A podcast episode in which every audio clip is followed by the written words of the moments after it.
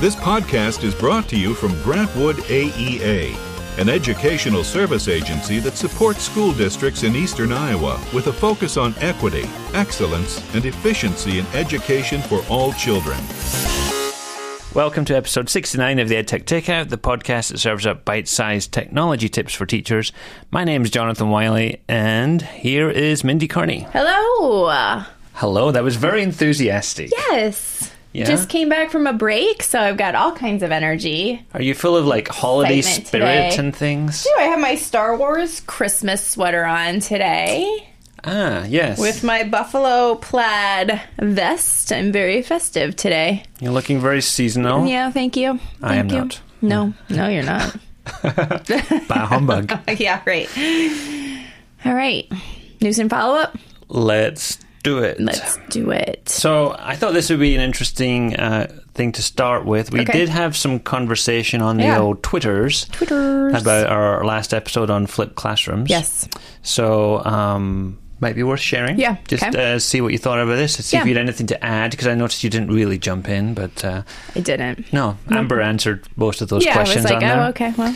So, a friend of the show, Josh Allen, Yep. said he wondered if another part of the flipped classroom demise, air quotes, is a backlash on assigning homework outside Mm-hmm. Yeah. Mm-hmm. the classroom, which I think is an interesting idea too. I do. I the only thing I would say that um, I don't know that watching the uh, instructional videos, I don't know that I would classify that as like your traditional homework. And I feel like the reason that tradi- that homework is not um, effective is because um, it doesn't have a lot of purpose for student. I mean, homework is only effective when it has a purpose. Yeah, agreed. So I kind of feel like flipped videos are have a, a much higher purpose than let's say like you know problems two through thirty. I would agree with that. So, um, but I do like to think that teachers are no longer assigning homework because research shows that it's not very effective. Mm-hmm. I hope that's the case. John Hattie's research Yeah. that you are kind of knee Yes. deep in. But what I would say once again is that the reason that homework is not effective is because it's not purposeful. So I don't know. Yes, it's the type of homework, Right. not just homework as It's not a homework concept. in general. Um, I would love to see homework, you know, abolished across the board. Because who wants to come home after eight hours of day and do more work? Not certainly not me. For sure. But anyway, Um, more feedback on that one, this time from Todd Norton. He wondered that if flipped classroom works if only one teacher is doing it. Because once a student has Oh. multiple classes Oh, doing flipped yeah. content, Yeah, yeah, I saw that, their. Mm-hmm. work becomes more unreasonable. And I guess this is related to the homework idea that, Sure. you know, you're just watching like an hour of videos Right. one night because all your teachers are doing flipped classrooms. right, right. Any thoughts on that? Well, um, I do think within the f- flip, and I think we had this uh, when Amber was here. We talked about this: is that your video should be no longer than like. I mean, really, five to seven minutes. Can kids, older kids, go longer than that? Yes. Should your instructional videos be any longer than that? Probably not. So even if you have, um, you know, eight classes a day and one instructional video for each one of those, that's still only 40 minutes for like a high school student. That's, I think, still somewhat attainable. But Yeah. um, yeah, I mean, if your instructional videos are an hour apiece, first of all, you're doing it wrong. And secondly, yeah, that would be, that'd be awful. Yeah, and I would also suggest that maybe if you are flipping your classroom, you're not doing five videos a week. Right. You might be introducing a topic and then working Yeah. on it for two or three days Yeah, before right. you have to introduce something else. Right. Depending on the subject you're working on. And so Amber said that it'd be good to, you know, collaborate with those other teachers just to make sure. Mm-hmm. sure that not everybody's doing things on the same night. And she also put forward the idea of that in class flip. Yeah. Right. making a difference for that. So you can still Right. Mm-hmm. flip your instruction, but just do it in the classroom instead of out the classroom. Yeah, and if you have those videos, you know, curated from years past or whatever, too, you can just pull them for kids when they need them instead of just assigning one to assign it every night. And kids, you know, if they have someplace that they can go and grab the video that they actually need at the time, is pretty effective too. Yeah, Right, absolutely. Also from Todd Norton was some examples of Google Earth stories. Oh. We talked about those. Remember the new Google Earth Oh, on yeah, the yeah. web and how Yes. you were asking about the, what those stories were and how, Yeah. what that looked like. Yeah. So uh, Kim Pollishuke from Shukes and GIF Mm-hmm. has put together a little collection of Nice. other teachers who have created stories using the new Google Earth. There's things on here for like man-made disasters. Uh, there's even like a, a geography quiz. Mm-hmm. Oh. Which I failed at quite miserably. Yeah. Um, I didn't know you could do quizzes inside of Google Earth. know but- anything about Google Earth, to be completely honest with you. so there you go. If you are looking for some examples, they even have one here that says tutorials for Google Earth creation tool. Oh, You'll that's like nice. That. Yes. So I linked a little collection of those and I will put those in the show notes. Good one. All right, so um, Schoology was acquired by PowerSchool. Yes. What's going on there? I think that happened recently, kind Right. of in October time. I Yes, don't know if right. it's officially like closed yet, but I thought it was worth mentioning because I know we have some Mm-hmm. Yeah. Schoology users out there. We do, yeah. We certainly have some PowerSchool users out there. Well, we definitely do here. I don't know. I mean, PowerSchool is it as widely used in the rest of the United States as it is here in Iowa? That I cannot comment on. Yeah, I don't know. but definitely it is popular here in Iowa. I think PowerSchool also they acquired Haiku Learning Right. earlier this year, sometime maybe last year. It was like three years ago. Was it really that long ago? Yes, Okay. because then they then they moved it, changed it into something. The unified classroom. yes, and I feel like that was like a couple years ago. okay, could be. Time flies when you're having fun with LMSs. I guess, yes. so I do, yeah, I think it's interesting that now they've acquired another LMS. And I also wonder about what kind of relationship that um, means for other LMSs that are incorporated with PowerSchool. So, like, because Canvas and PowerSchool can integrate, does that, you know, will they still integrate? I'm using air quotes as well as you know they have in the past now that they've acquired another LMS and I don't know Well, I'm sure Canvas is next on PowerSchool's list. maybe So there's not many oh, left. jeez. oh boy yeah It says uh, on their press statement that uh, PowerSchool and Schoology will continue to operate separately Oh. until an official close has been announced. oh boy So, but that makes you wonder what the future is going to be like for Schoology. Mm-hmm. If, hopefully, they, they won't change anything mid mid school year, can wouldn't they? I mean, that so. would be a bad move. also, on the acquisition front, ISTE has bought EdSurge. yeah Yeah, that was an interesting one, wasn't it it? It is kind of interesting So, Betsy Corcoran, the CEO of EdSurge, says the move to a non-profit organization will better fit the company's mission of providing independent news and information to those in education. They were a for-profit company before and Right. had ads and sponsors and things like Yeah, that. yeah. And now that ISTE's taking over, ISTE being a non-profit organization, they're going to Hmm. assume all the editorial talents of EdSurge. I'd be interested to see how that changes at I'm- Surge itself you know like what it will look like now and how, what that marrying of companies will look like Yeah. ISTE expects to hire most of the EdSurge employees as staff members, but uh, nobody is talking about how much this cost. No, of course they're not No, no undisclosed amount. Yes. So this is interesting because I saw you had this um, link on here, and I'm like, what? I didn't know that this was up for debate. So explain yourself. So on the show notes here, it says remove.bg is still 100% free. Right. In my Twitter timeline, I'm starting to see some people looking for alternatives to remove.bg Oh, and saying because if you go to their website and you mm-hmm. can click up at the top there where it says pricing, I'm not going to. I'm just going to let you do it and talk me through it. Okay. And it shows you some different tiers of things you can pay for at remove.bg. And so, Sure. so some teachers on Twitter are starting to say, hey, this is bad news because this Oh. was an awesome tool and Oh. it was free and now we're Oh. going paid like all those other tools Yeah. that you love so much. Right. Padlet. um, and I happened to see this tweet, and there's a conversation people were having back and forward. And remove.bg said, Hey there, just to clarify, remove.bg is still 100% free. Mm-hmm. Our pricing refers to additional features such as a high resolution quality, mm-hmm. commercial usage, mm-hmm. or the API usage. So So everybody was just upset for nothing. I feel like maybe that was part of it. Oh, whoops. Just thought maybe I'd clarify Whoops. that. Nothing like going to social media and ranting about something Yeah, to have it not be true. because I saw this alternative. It was like stick, you know, Sticker Mule, uh, no, I don't. the company that prints stickers. Oh, sure. They, Okay. They have a tool apparently where you can upload an image and then Oh. remove the background, so you can put it on your sticker. oh, But you can also just use it for whatever you want. But I see. It Okay. doesn't work as well as remove.bg when I tried it, so Yeah. I'm going to stick with remove.bg for now. yeah. now. I just showed it like mm, maybe a month ago, and everybody's like, "Oh my gosh, this is amazing!" I'm like, "Yeah, I know. It's just like a tap of a button. Yeah. It's awesome For sure. Yeah.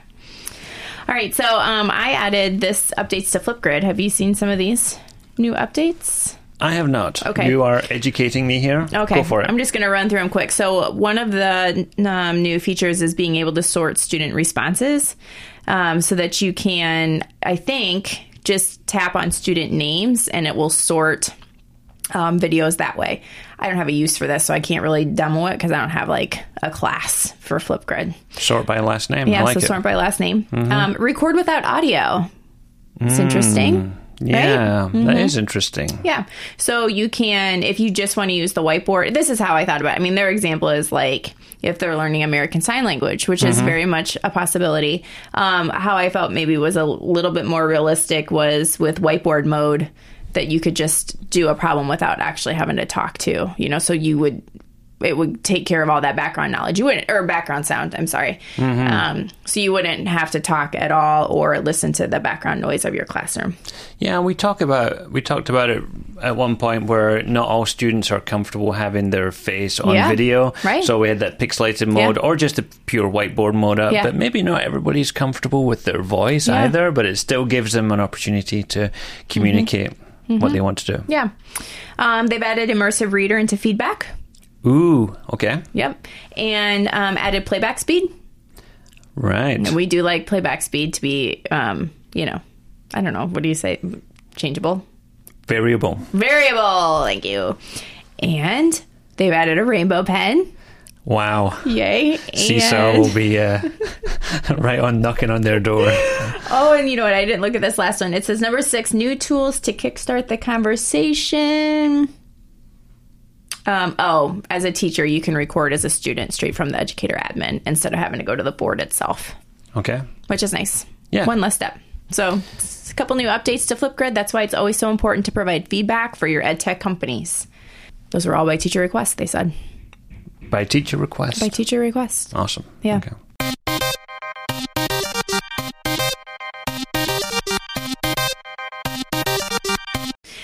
Up next, served to you piping hot. Our main course today is extra, extra, read all about it. Do you know the origin of that phrase? Oh, God, no. Is it bad? Is it socially inappropriate? No, I don't think so. I don't think the PowerPoint coach would pop up that, a little Oh, warning okay. for that one. Okay, good. But I looked it up because I, I was trying to think what could we call this little segment, and Right. uh, apparently there was a time several years ago. Apparently, Several, probably like what, 80? yeah. You know, when people got their news before Yeah. the internet, it Yeah. was um, from something called a newspaper. Oh, a newspaper. Yes, and people used to stand on street corners selling Mm-hmm. Right. these newspapers. Right. Now, unfortunately, you know, breaking news happens whenever breaking news happens. Right. So sometimes the newspaper would print an extra copy, an Oh. extra edition. Oh, during the day? Yes, or maybe like an Oh. evening edition or something because something happened in the news, and then the street sellers would hang around saying extra.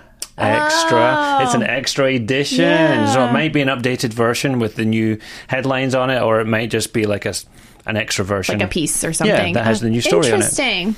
There you go. Huh. A little bit of education for you there. Well, hmm, that's really nice. But Mindy and I do like to read a lot of different and varied Yes. things, and that's kind of do. what the episode today is going to be about. Yeah. We were going to share some of the things that we've been reading as a as a topic of conversation here to Mm-hmm. see where that leads us. We don't really know where it's going to lead us. We don't really know no, where that we have will no lead clue us. if this is going to be any good or not. Let's yeah, but there are Okay. definitely podcasts that follow this format. I mean, I listen to the EdTech Situation Room, and that's something they do every every week. They'll go through a Mm. list of articles and things that they've read and talk about Sure. Mm. how that's relevant to education and, and what that could mean for us. Yeah. So we're going to try and do something similar today. All right.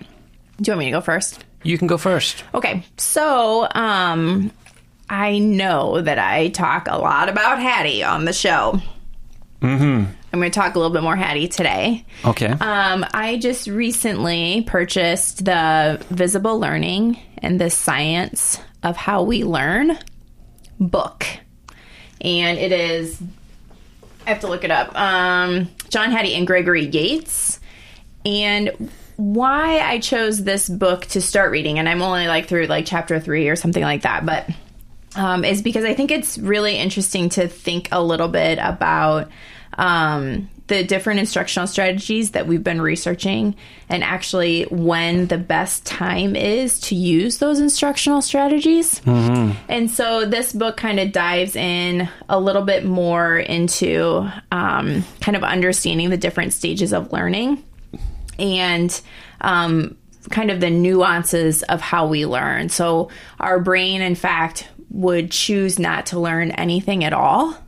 Isn't that interesting to think about? By default, our By brains default, would choose our brain not to would learn. choose not necessarily to be lazy, but because it takes, um, if we are trying to conserve energy, thinking Hmm. takes energy. And so we do have to push our brains to actually learn, but we also have to be considerate of breaks and things like that. Anyway, I'm only into like like I said, chapter three, but it's been um, I think pretty interesting to think a little bit about um, how our students learn and and taking that into consideration when we are in the classroom. It's interesting because when we went to see John Hattie recently, Yeah.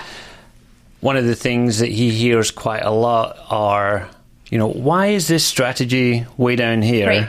It must be a bad strategy. Right. When it's not necessarily a bad strategy, it's either Mm-hmm. not implemented well or it's not implemented at the right, Right time. time. Mm-hmm. And that would fit in with that kind of um, idea there. So, you know, Yeah. things like inquiry based learning and PBL and stuff like that are Right. pretty low on Hattie's list of effect size. Yeah. But that doesn't necessarily mean those are bad things. Right. And I think it's interesting that you bring up the PBL thing because I say this to people a lot because I think we have a lot of schools that are looking into PBL um, because I think they understand how effective it can be for kids because they can see it um, as authentic learning opportunities. However, you have to have a lot of knowledge about something before you can be engaged in a problem with that knowledge. And a lot of times, um, instead, we give students a problem and expect them to acquire that knowledge as they go, and in fact, that is not effective at all. But yeah, I think it's it's just kind of an interesting to think about, which also um, led me to reading a white paper called um, "Learning Strategies: A Synthesis and Conceptual Model," which really talks about the different um, stages of learning as far as um, acquiring knowledge, moving to um, consolidating to deeper understanding, all of the different stages of um, learning, which once again, then we have to really know what learning strategies um, to kind of show and model students how to use during those different times, but how important it is for students to understand where they are in that process of understanding too, so that they know what strategies would be most effective in that stage of their learning. And that's a really nuanced thing to, to think about, to have Mm-hmm. students that deeply down that rabbit hole to think right. about which strategy or which time is going to benefit me the most. Mm-hmm. Yeah, right.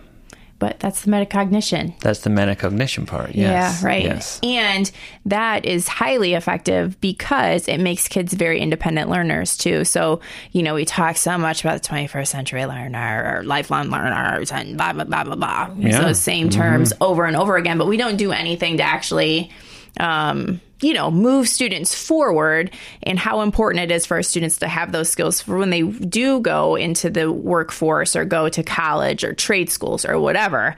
They have to, they're not going to have somebody there in, in those situations modeling how to be strategic about their learning, right? They're supposed to have those skills when they get to wherever it is they're going. And if we're not giving those tools to students, those really are the most important skills because you can learn anything if you know how to learn. So that's my mic drop. For today. I like that. I like that a lot, and it actually ties in with something else I've been Oh. um, reading recently too. All right. So, just for the dear listener here, you know, we tried to put a balance on this, and Yeah. we, we gave Mindy all the books and white papers, and I just read all the blog posts.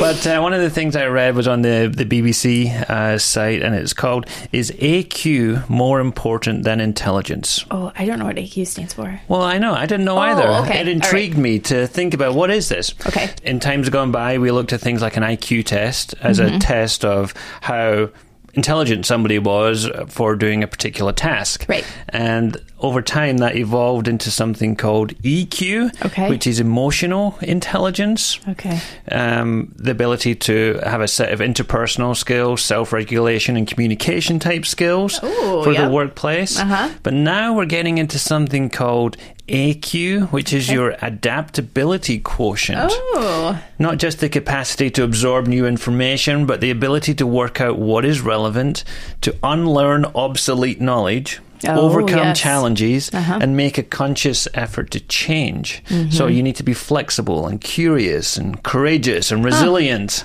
and have good problem solving skills. oh, wow! That really does connect. We're going to read that. That's interesting. Who's that by? I mean, where, where's it? This is by um, Seb Murray, who is writing for the BBC Work Life uh, Okay. Mm-hmm. website, and so it's thinking about, you know, you're talking about students going into the workplace later, Yeah. and we always talk about those things where you know it's so hard to prepare students for something Mm-hmm. Yeah. that they might be doing that doesn't yet exist. Know, For instance, you know, hear- like yes, we hear that so elementary much, teachers, right? you know, Yeah. you hear that all the Yeah. time. By the Yep. time they leave high school, they'll be doing a job that doesn't exist. How do you prepare them for that? Mm-hmm. Right.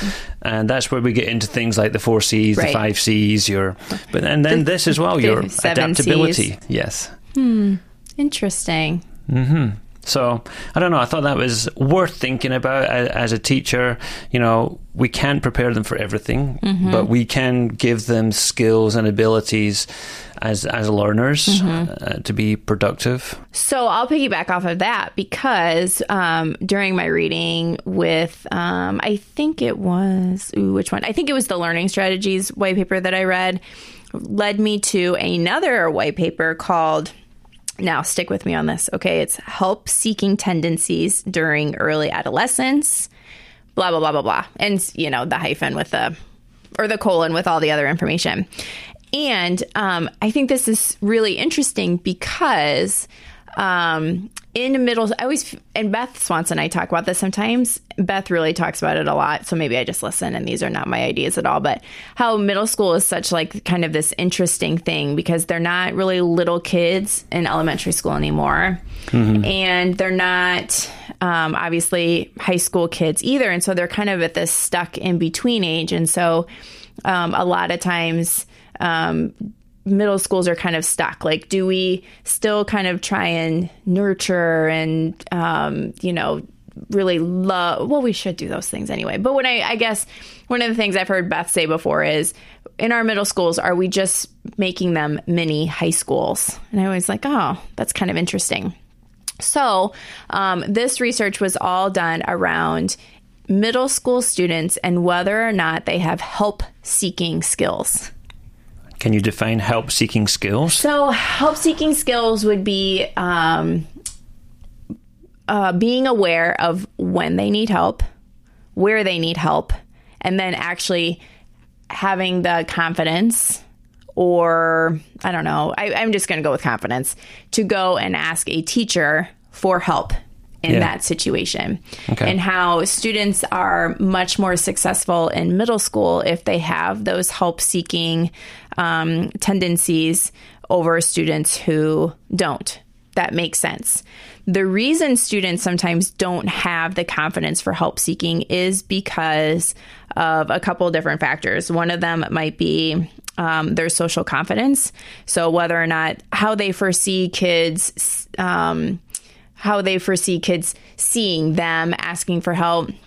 Um, also, about relationships with um, those teachers as well. And then there's one other one that I can't remember off the top of my head. But I thought it was super interesting that if we were to spend more time in middle school showing our students and modeling our students how to actually seek help, that they'll be more successful not only in middle school but of course in times going forward. And I mean, did you ever teach that to your students?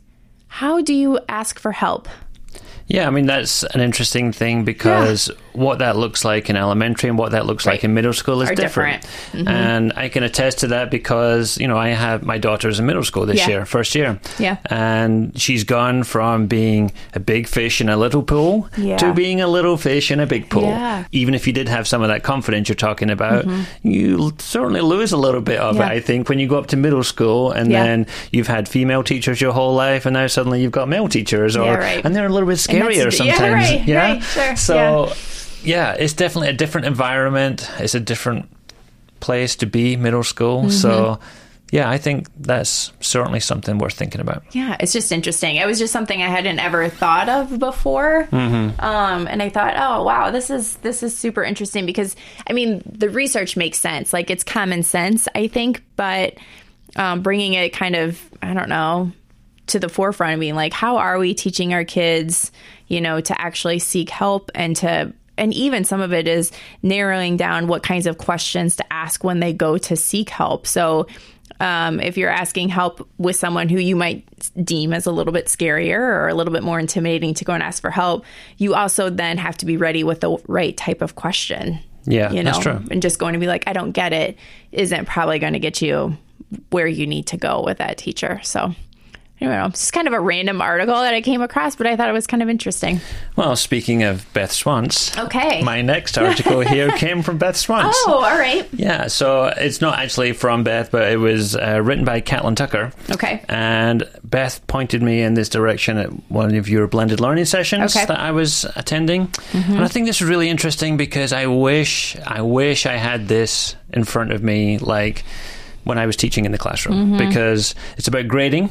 Okay. And grading is something that can quickly overwhelm a teacher. Mm-hmm. You can get stuck in this rut of having things constantly to grade or having Mm-hmm. Sure. a pile of stuff on your desk to grade. And although it's good to know how your students are doing, it really does wear you down over time. Mm-hmm. Yeah. So the article's called Ask Yourself, Why Am I Grading This? Uh-huh. And Catlin Tucker went through the same kind of experience of getting depressed by grading. Yeah. And she asked herself the question, what is the purpose of this work that the students are doing? Mm-hmm. And she proposes that if it's practice or review work, no feedback is really needed Hmm. and no grade is really needed.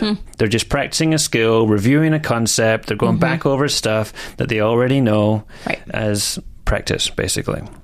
If they are working towards a product, like they're working towards a project that they're working on, uh, they have some kind of final Like it's a draft and a revision and so on and so Exactly. forth. Right. Okay. then again, and that there would be feedback from Mm-hmm. the teacher on that, but you don't need to grade that either, which is interesting. You don't need to grade it because, but you do provide feedback. Yes. Right. Yes. Yes. You're giving Okay. feedback to students, Yes. but you're not Stop grading their grading, progress yes. along the way to God, something. I hope not. We're not doing that, are we? And then you get to the assessment or the finished product, Right. and that you would There grade, and you know. Yeah. So I thought that was an interesting thing to think about. If Mm-hmm. you are, you know, starting your teaching journey, you get into the habit of just giving out everything to kids Yeah. and grading everything that comes back in, Yeah. whether it's homework or worksheets or whatever it is they're doing. If they're making marks on paper, you have to grade it. And Mm-hmm. I wonder if all schools would be okay with that kind of practice, Mm-hmm. Yeah, you know? right. Or does it look like a teacher and just not grading student Yeah. work? Well, to me, I think that it's important that students do get some sort of feedback on their work. It doesn't have to be from the teacher though, right? So Mm-hmm. if they're practicing problems or something, they should they should have some way to check Yeah. whether or not they've You can done it correctly. pair them up with other students. Right. They can self-assess, I mean, they check can look at the answers at work. the back of the book. Give Exactly. them a calculator. I mean, Yeah. but they should have some way to check. I don't think you can just be like, I'm not, I didn't look at that. I'm sure it's fine. I mean, I think the students, I think it's important for them to have the independence to. Let's go back to teaching them those skills Yes, that you were talking about earlier right, too. Yeah.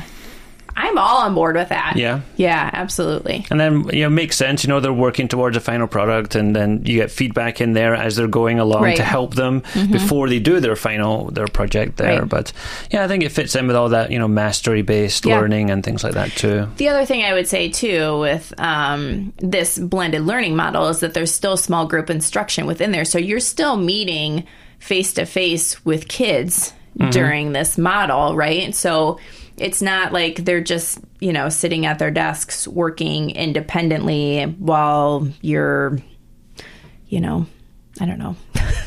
not working in small groups.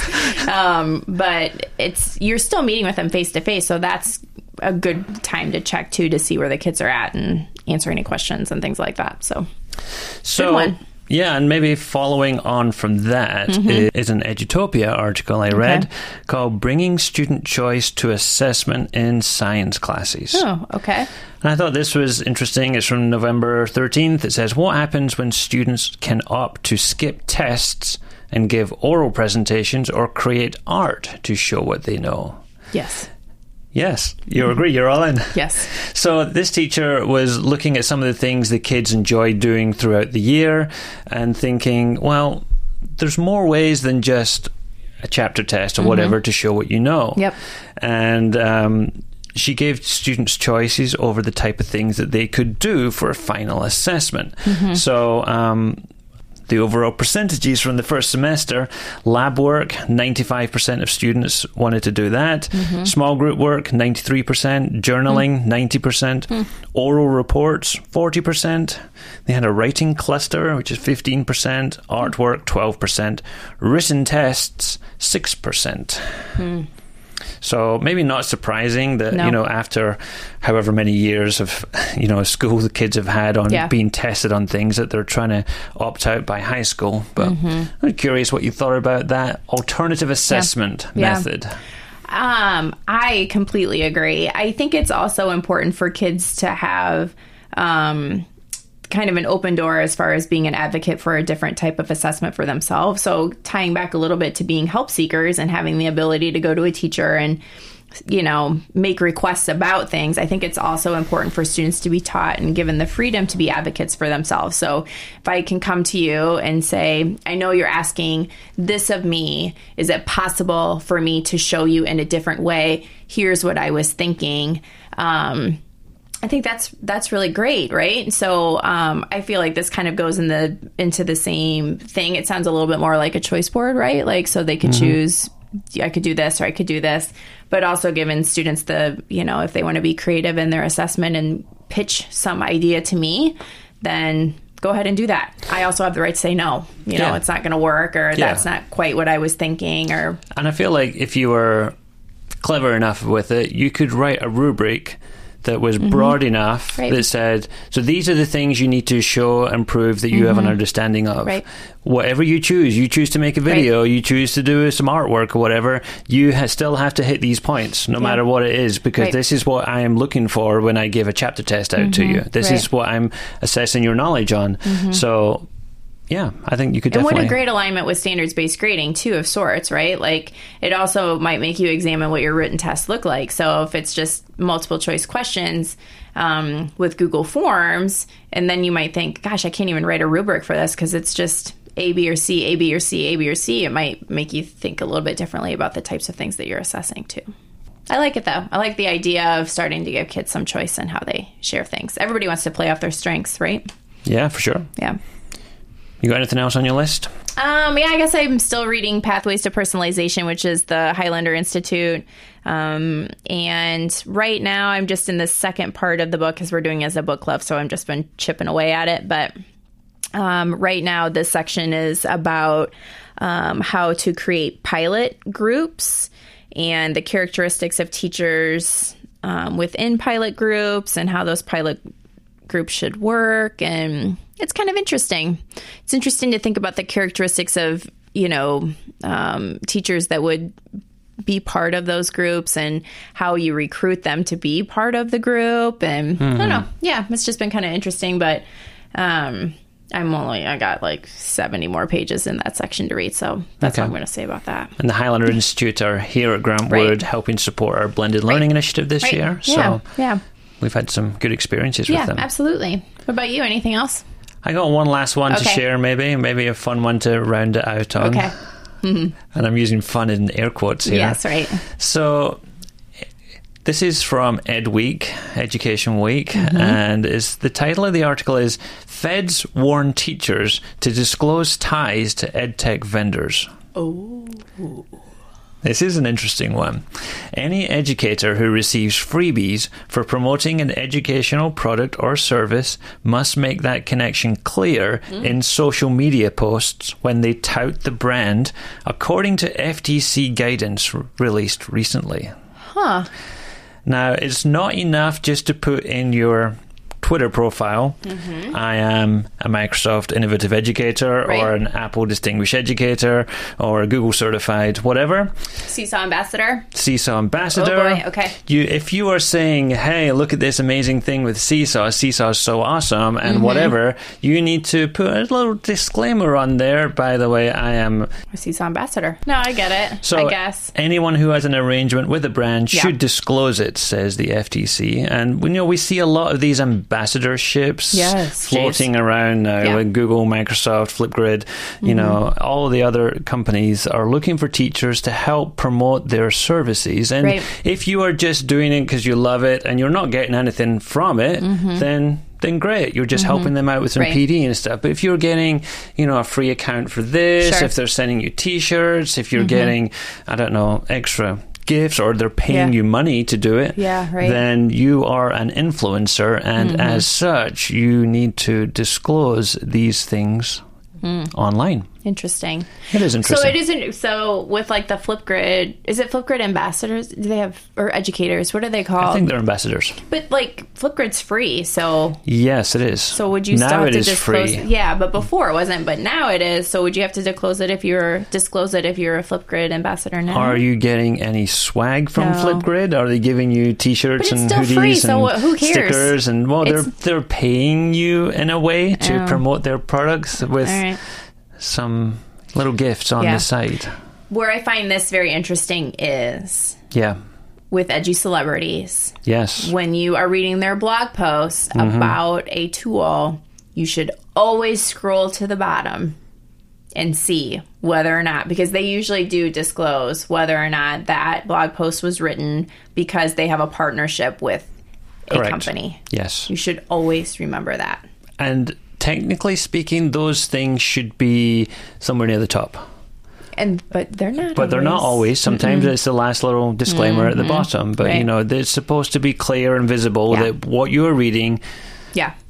does have some kind of Yeah. sponsorship or connection right with and i company. do think that i have read edu-celebrity blogs before and i'm like wow i don't agree with this at all and then i scroll to the bottom i'm like oh but it's because they have a partnership with this company so that's why like there are some crappy tools out there that are sometimes shared and then Yeah, definitely. like oh this is the reason you're sharing this crappy tool is because you have you're getting paid by them that makes sense capitalism So yeah, there you go. all right well i'm a Seesaw ambassador Ethical questions i feel like there. i say that a lot though yeah, Everybody know that I'm a Seesaw ambassador. Are I get a free plus account, that's what I was about to ask. but I you don't use it at all. what you get? Yes, I get Yeah. a free Okay. Seesaw um, plus account. I, don't feel what we're doing on the podcast with Seesaw is is promoting Seesaw. We, I mean, Right. we talk about new updates and new Yeah. things that are coming out, not because we want Seesaw to succeed and be the best in the world, just Right. because Even we though it is, have a lot of teachers who are using Seesaw yes, right. themselves. Yeah, Right. And the nice thing about me having that um, free account is that I can show people different things that I can't show because I wouldn't have a Seesaw for Schools account. 'cause Exactly. That's not something I would have, but it still gives me, for the most part, the same type of um, tools. So, whatever. right. FTC, psh, whatevs.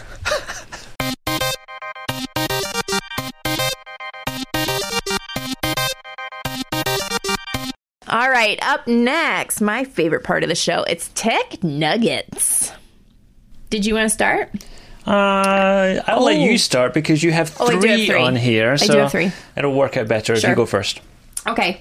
Um, I happened to come across this today. Uh, it is December. Um, Teaching from the Ridge. Do you know who this is? I don't know who this is. Um, I don't either, but I did see that Iowa City Community School District they have um, they send stuff out through Instagram often, but this time I think I saw it on Twitter. They have a little like innovation paper or something, Wakelet or something that they do. Anyway, um, I happened to click in that today, and they shared this in there called a differentiation app vent calendar, and so each day it reveals a new um, tool you can uh, and it's in a slide deck which is kind of just also interesting way a new way to use um, the slide deck. So i'm assuming that those slides are hidden don't you think?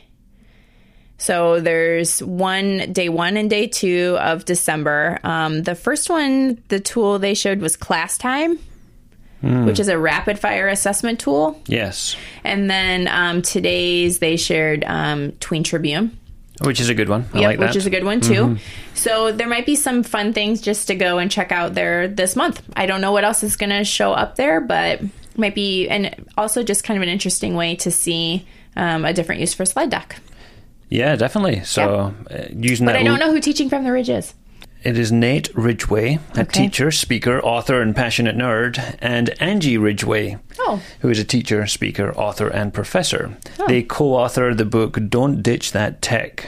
Okay, I was looking them up while you were talking. nice. Thank you. So, nice example of an advent calendar Mm-hmm. app style for education. Yeah, Good find. thank you. All right, so my first pick here is called Toby. Okay, Toby. And I I was hoping you weren't going to talk about this earlier when Oh. I had my link to the Google Earth Stories collection. Oh, Do you remember that? No. Yeah, Well, well, I remember you talking. What did I say something? No, but Oh. it was put together. That little collection of links was put together with Toby. Okay. So what it is here is an extension for Chrome. Okay. And it is for all those people out there, like Mindy Cairney, Yeah. who work with a thousand tabs at one oh. time. Oh, wow. Okay. My tabs are my to do list. I hear that quite a lot here. Yes. Yes. And so, what this lets you do is once you open a new tab, it has all your other tabs down the side, Oh. and it will let you drag them over and group them into sections.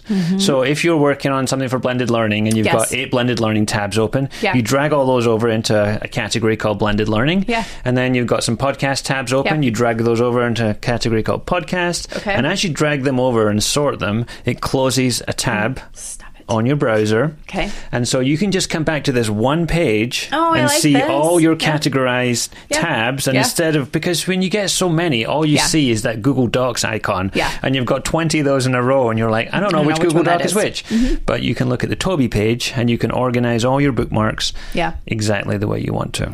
So my workaround for this is that I do different windows with different tabs. That's even worse. It is because it slows everything down. yeah, and I you don't know which, yeah. win- which things are in which window. Yeah.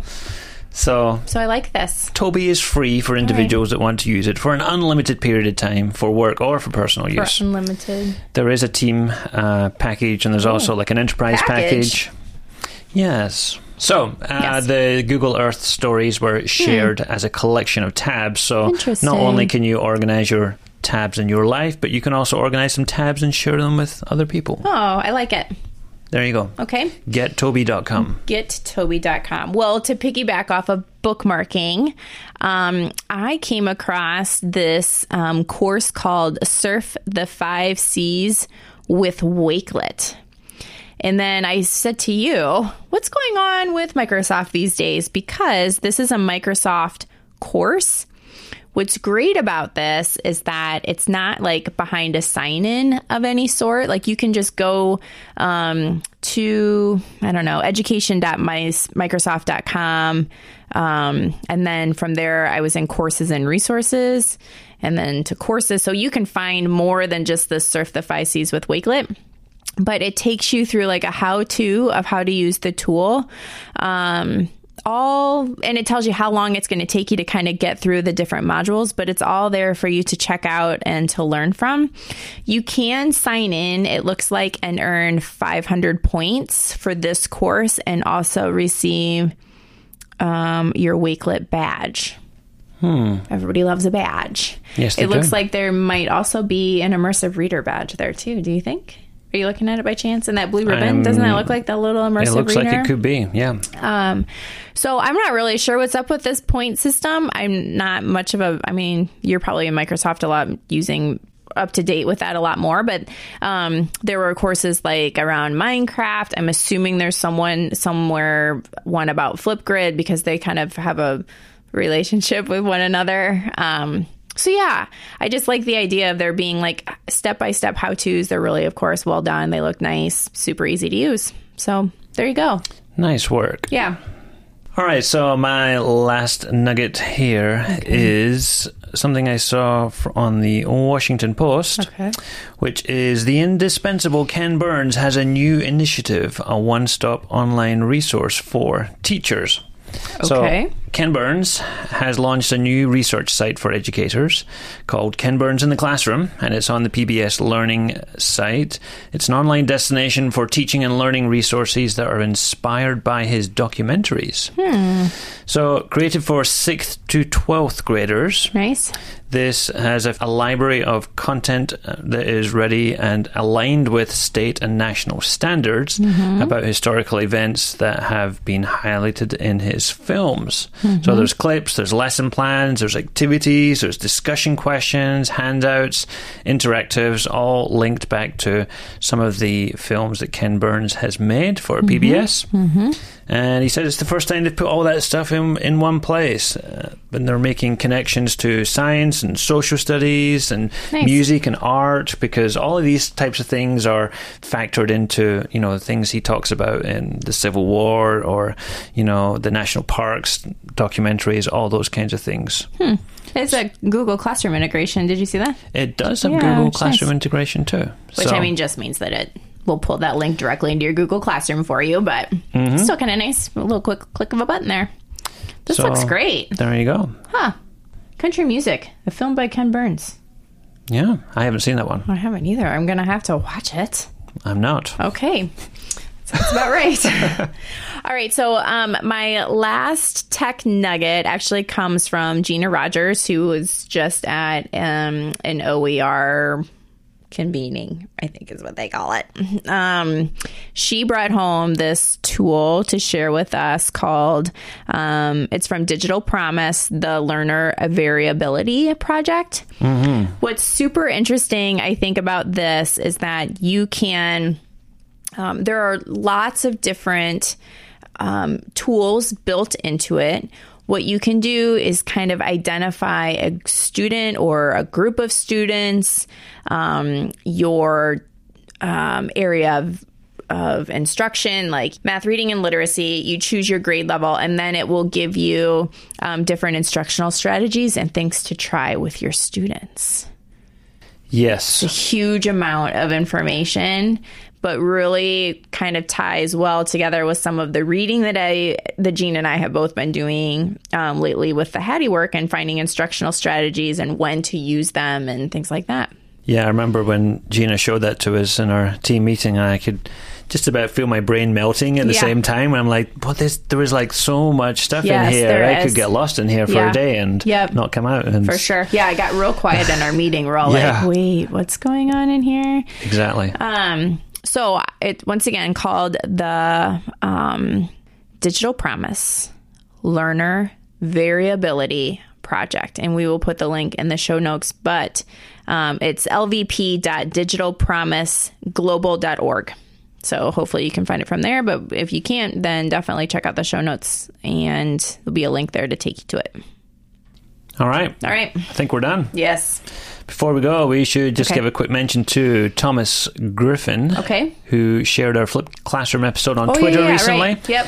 He's a Flip Learning advocate, and I think he must be in the Flip Class chat too, because Mm-hmm. Right. he said, "Hey, we got a mention on the Yes, Tech Takeout," right. which is fun too. It was fun.